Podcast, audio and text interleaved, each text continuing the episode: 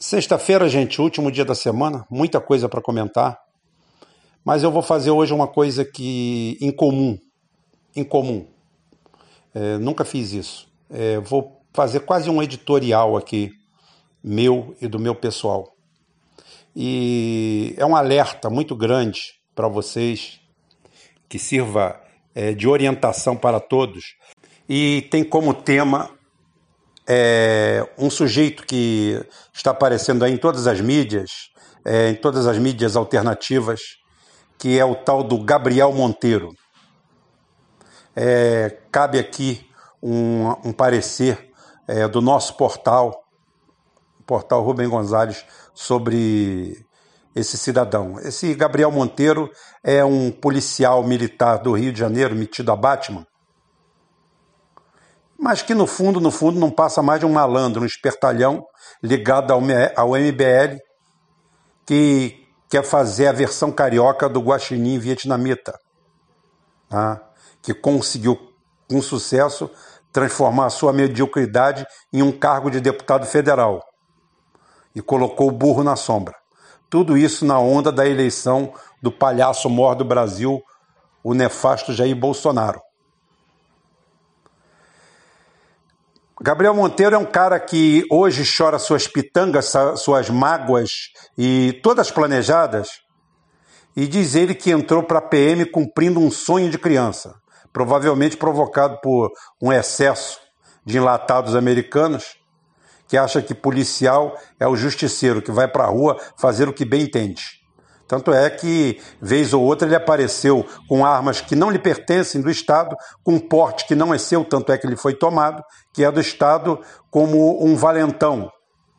Como se valentão de verdade precisasse de armas.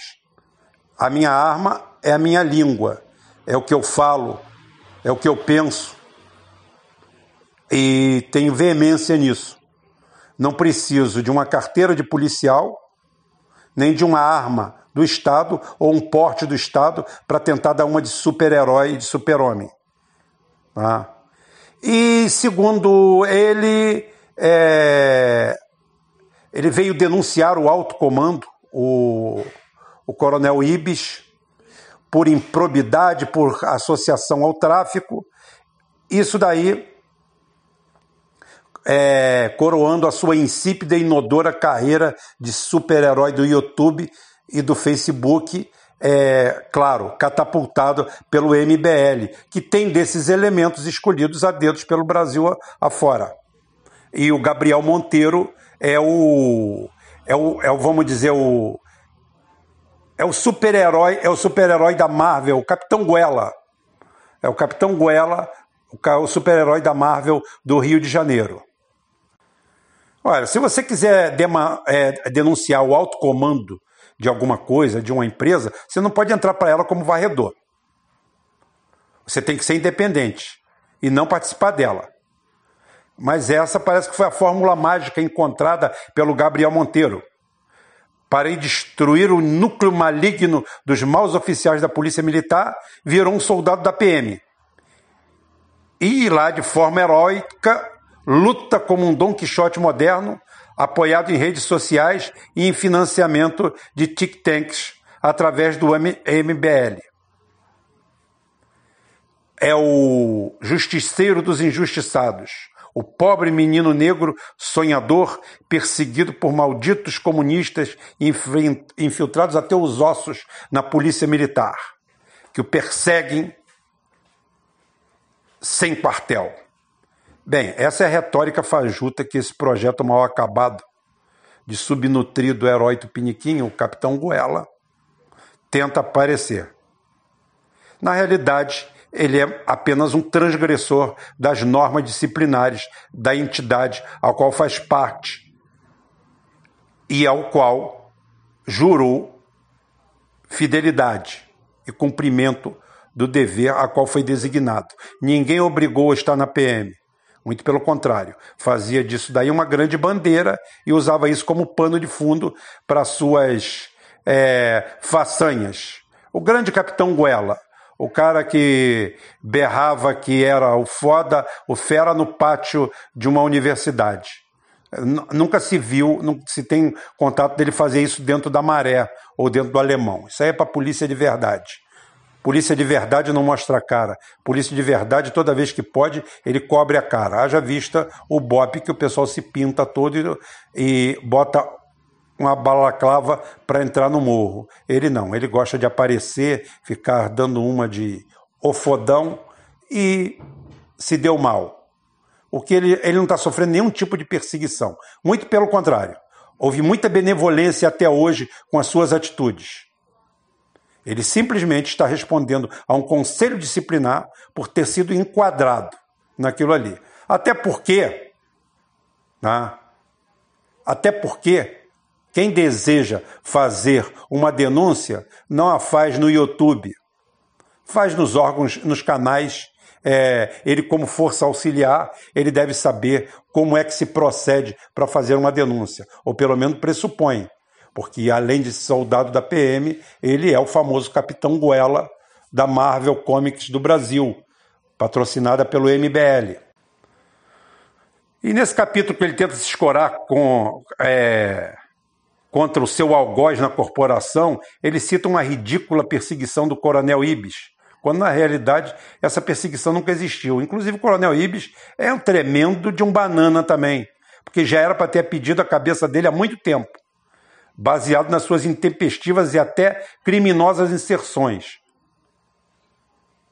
E quando um cidadão tem provas de alguma coisa, o fórum adequado seria o Ministério Público e não redes sociais. Aonde um sujeito que mal sabe pronunciar o português e sem conteúdo algum, tem 1,4 milhões de seguidores. Na realidade, na realidade, gente, vamos falar o português claro. Sua expulsão, exclusão é o fim de um projeto que ele acaba conquistando nesse momento. As suas falhas, as suas faltas e as suas provocações é a abertura do seu caminho para a política. Qual a sua real intenção é trocar seu saláriozinho de 4 mil por mês por uma verba de gabinete de 150 mil. Um salto qualitativo considerável, até para um sujeito probo, honesto e sonhador como o nosso Capitão Guela, o Batman Tupiniquim. Não vão faltar idiota para votar nesse imbecil. Um cara sem conteúdo, sem nenhuma capacitação, e que seu grande destaque se dará exatamente como do Kim Catupiry, Mamãe Falei e outros lixos colocados nessa avalanche de mediocridade que o Brasil presenciou nos últimos tempos. Eu tinha que fazer esse edital, falar isso aqui, porque me dá engulho ver essa história, ver esse cidadão e ver mais uma ratazana querendo se aproveitar. Eu falo isso com uma tranquilidade muito grande, pois eu sou um intransigente defensor da polícia. Eu não denuncio suas mazelas como todo mundo faz, porque só denuncia as mazelas. Eu não. Eu defendo publicamente a polícia. Chamo todos de trabalhadores, de amigos, de irmãos. Eu sou uma raridade para quem é vindo da esquerda. Ah, sempre defendo bom policial, bom profissional.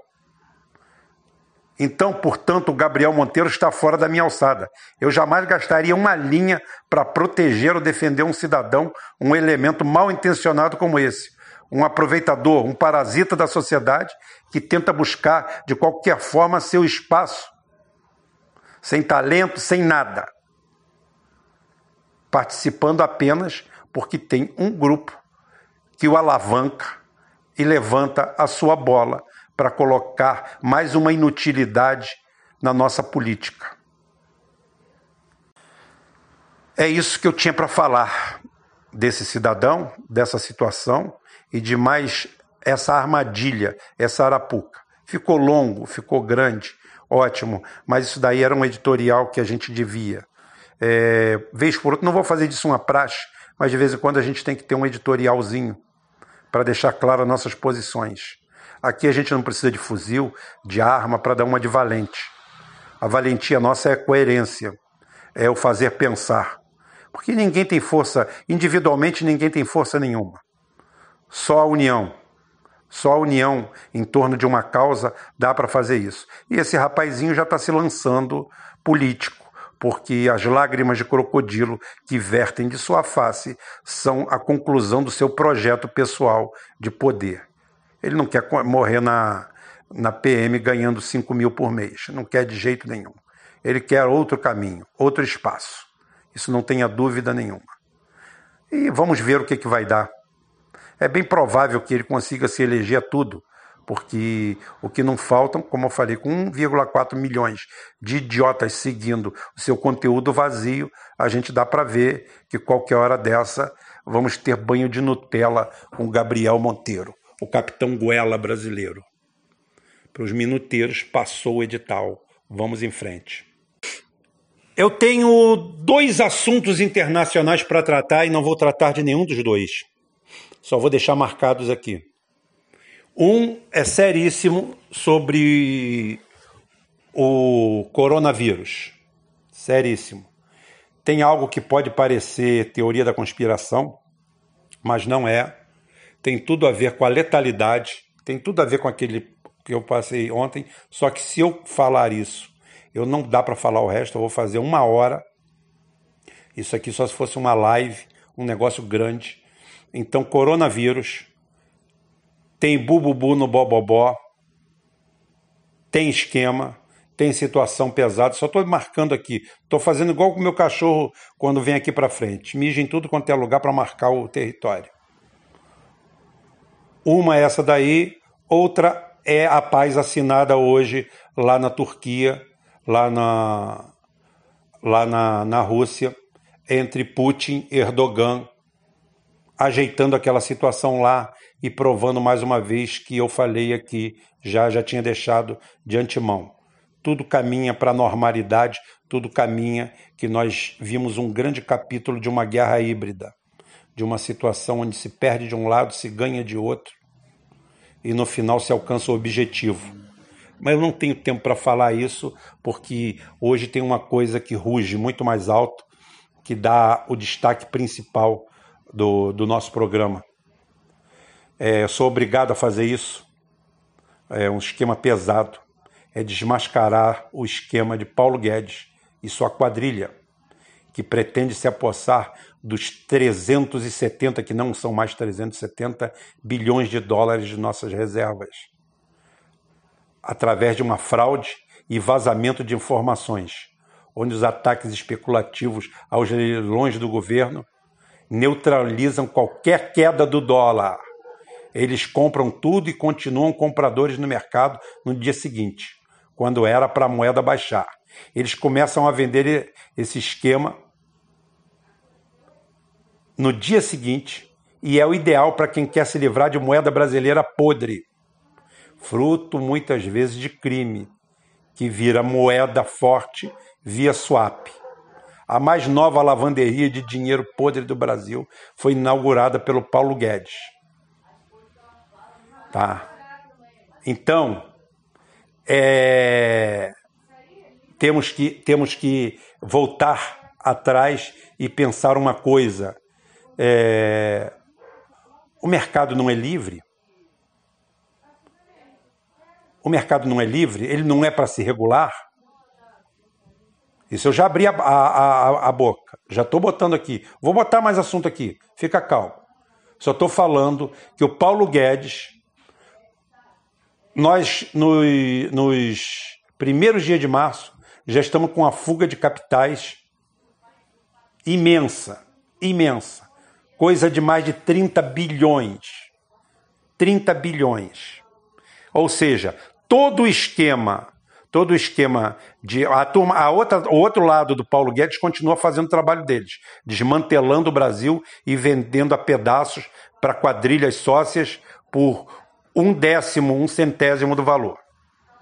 Mas aqui eles que pregaram o livre mercado dizem que o, o Bovespa e Bovespa passa a fechar uma hora mais cedo a partir de segunda-feira. Mas o negócio não é livre mercado, gente. Isso não é livre mercado. Isso daí é a prova cabal, bem didática, que esse arranjo mágico do mercado não existe. Não existe liberdade nas relações humanas. Não existe liberdade nas ações entre empresas. O ser humano, as empresas só conseguem viver sobre regras rígidas. E quem não quiser isso, que vá para o meio do mato, para a floresta, cria uma vila ancestral e vive lá. Aqui tem que ser aqui. Por que raios a gente fechar uma hora mais cedo e oferecer proteção a investidores e empresários? Que um mercado que ele é regulado por si próprio. Certo? E agora, por último, eles querem o Banco Central independente. Que na realidade não será independente, será dependente dos interesses desses jogadores, que só sabem ganhar. Quem perde é você. Quem perde aqui é só você. É o investidorzinho de 500 conto do Eduardo Moreira. Tá? Eu vou contar para vocês como é que funciona esse esquema aqui. Esse esquema aqui funciona igual funcionava a porrinha na barca. Quem é da velha guarda sabe aqui no Rio de Janeiro como é que era a turma da porrinha da barca. Você ia jogar contra três e você perdia que eles te limpavam. Porque com três pessoas eles sabem o número que você tem na mão. Um, dois, três. Não pode. Não, não... Ali você está fechado. E é assim que eles fazem. É esse o mercado que eles querem. Então, o que está acontecendo? Traduzindo. Traduzindo. Hoje, com o dólar a 4,63 e a bolsa de valores caindo mais 4,14. Ou seja, o, o março de 2021 que eu previ está virando março de 2020. O negócio está ficando feio. E eles continuam firme, forte, rígidos e ainda arrotando, batendo no peito e botando a culpa no coronavírus, naquilo, naquilo outro, em tudo quanto é coisa, no mercado internacional. Mas espera aí, vocês não iam resolver tudo? O dólar está a 5,10, o dólar real.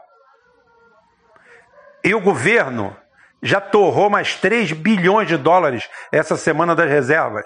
Só que aí o nosso amigo Paulo Guedes simplesmente tem quatro empresas, quatro empresas, quatro conglomerados que simplesmente sabem de antemão com informação. É por isso que o neoliberal é, sempre que é um neoliberal dentro do governo, né? O neoliberalismo é só para eles. Neoliberalismo é uma forma de você cometer crimes, assaltar, sem precisar usar uma arma. É roubar tudo com a maior garantia possível. Porque você bota um dos seus lá e ele te passa tudo de forma oficial. Então hoje é o seguinte: quando vai haver os, os leilões, simplesmente eles continuam compradores. Mas como faz isso? Ele perde dinheiro? Não, não perde dinheiro porque uma lavagem de dinheiro é cara. E você lavando o dinheiro com um ágio de 5, 10%, isso aí, dinheiro lavado no mercado internacional é um terço, um quarto. Ou seja, traduzindo, você entrega para uma offshore um dólar e ele vai te entregar de 25 a 35 centavos de dólar em algum lugar lavado. Procurem, procurem, procurem Pai dos Burros para vocês verem como funciona, porque aqui ficaria longo demais. Tá? Então é o seguinte: o que, que acontece? Essa migração, toda essa lavagem de dinheiro está saindo via swap. Os leilões cambiais estão sendo comprados com dólar quente, comprado com cruzeiro com real ruim. O real podre, o real podre que existe no Brasil, é transformado em dólar quente nos leilões, nos compromissos e simplesmente esse grupo continua comprador, mesmo depois que o Banco Central vende os dólares deles. Isso quer dizer o quê? Que o dólar não cai. O mercado continua comprador. O dólar só cai quando o mercado passa a ser vendedor. E é isso que eles não deixam fazer. É isso. Rubem, como você sabe isso? É, são abelhas. Eu tenho abelhas, só que minhas abelhas têm que Ah, as minhas abelhas não ficam lendo a revista Contigo, nem lendo a Folha de São Paulo, não. As minhas abelhas sabem ler várias línguas e, e sabem interpretar. Minhas abelhas são foda. São essas abelhas que andam por aí, não. Elas, elas são tão foda, tão foda, que nem se preocupar em fazer mel, elas se preocupam. Então é esse o grande esquema. E daria para enquadrar, porque o Banco Central tem simplesmente o nome dessas empresas, desses grandes conglomerados cítricos que fazem isso aí. Captado dinheiro sujo aqui é feito via leilão. É o melhor jeito, por quê? Porque é quando o governo abaixa a guarda e vende de qualquer jeito, porque ele precisa ele precisa jogar dólares no mercado que não são jogados porque são comprados por essa turma que usa os mesmos para fazer. Daí vem Flamengos, vem Palmeiras, vem Corinthians, vem clubes, vem outros esquemas, vem tudo, vem Banestados, vem, vem tudo que vocês imaginarem. Fora outros caminhos, esses são alguns. Mas o mercado é borbulhante. O mercado esportivo é borbulhante. Aqui, se tentar dar um freio de arrumação, não sobra nada. O Brasil hoje está tão contaminado, tão contaminado, tão contaminado, que se você tirar essa estrutura, o Brasil quebra no meio. A estrutura da corrupção financeira no Brasil chegou a tal ponto e sempre manipulada pelos donos do mercado que hoje, se puxar de uma vez só, quebra. Você não pode puxar de uma vez só. Nós estamos diante da maior gangue, da maior quadrilha que jamais chegou próximo do Tesouro Nacional. Não sobrará nada. Esse grupo vai ficar com os nossos 370 bilhões de dólares de reservas cambiais, a nossa poupança, que custou caro, que custou caro, que custa caro, da qual a gente paga juros até hoje. Tá? Tudo, isso, tudo isso aí vai ser transferido para esse pessoal, que já está sendo transferido, o pessoal fala assim: qual a hora que o Brasil vai cair no precipício? A hora que a gente perder as reservas cambiais. No momento que a gente perder as reservas cambiais, acabou o país, nós não temos mais nada. Só o FMI para recorrer. E você vai olhar para trás e vai falar assim: cadê os 370 bilhões de dólares que, a, que o governo do PT deixou? Eu não elogio tanto porque custou muito mais do que 370 bilhões de dólares. Não foram responsavelmente criados esses 370 bilhões de dólares. Tem dívida externa, tá? Tem aumento de taxa de juro, mas tudo bem, mas deixaram.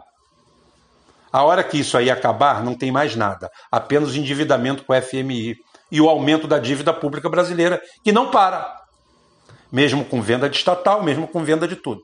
Então nós estamos diante dessa gangue, dessa quadrilha, que eu tive que botar isso aí. Falei que hoje seria uma sexta-feira negra, foi uma sexta-feira negra, só não foi pior pro, pro, pro dólar, porque o dólar sofreu ataque no dia anterior, então ontem o dólar saiu do radar. Saiu do radar porque eles ontem fizeram a jogada em cima do dólar e hoje venderam dólar. Venderam dólar para as quadrilhas. É isso que está acontecendo no Brasil. É isso que nós temos, é isso que nós temos para hoje. Do coronavírus e a bomba que tem por trás do coronavírus, a gente fala na segunda-feira. Que final de semana eu não vou fazer é, vídeo, só se o Claudio fizer. Tá bom, gente? Até segunda-feira, se Deus quiser, e ele vai querer.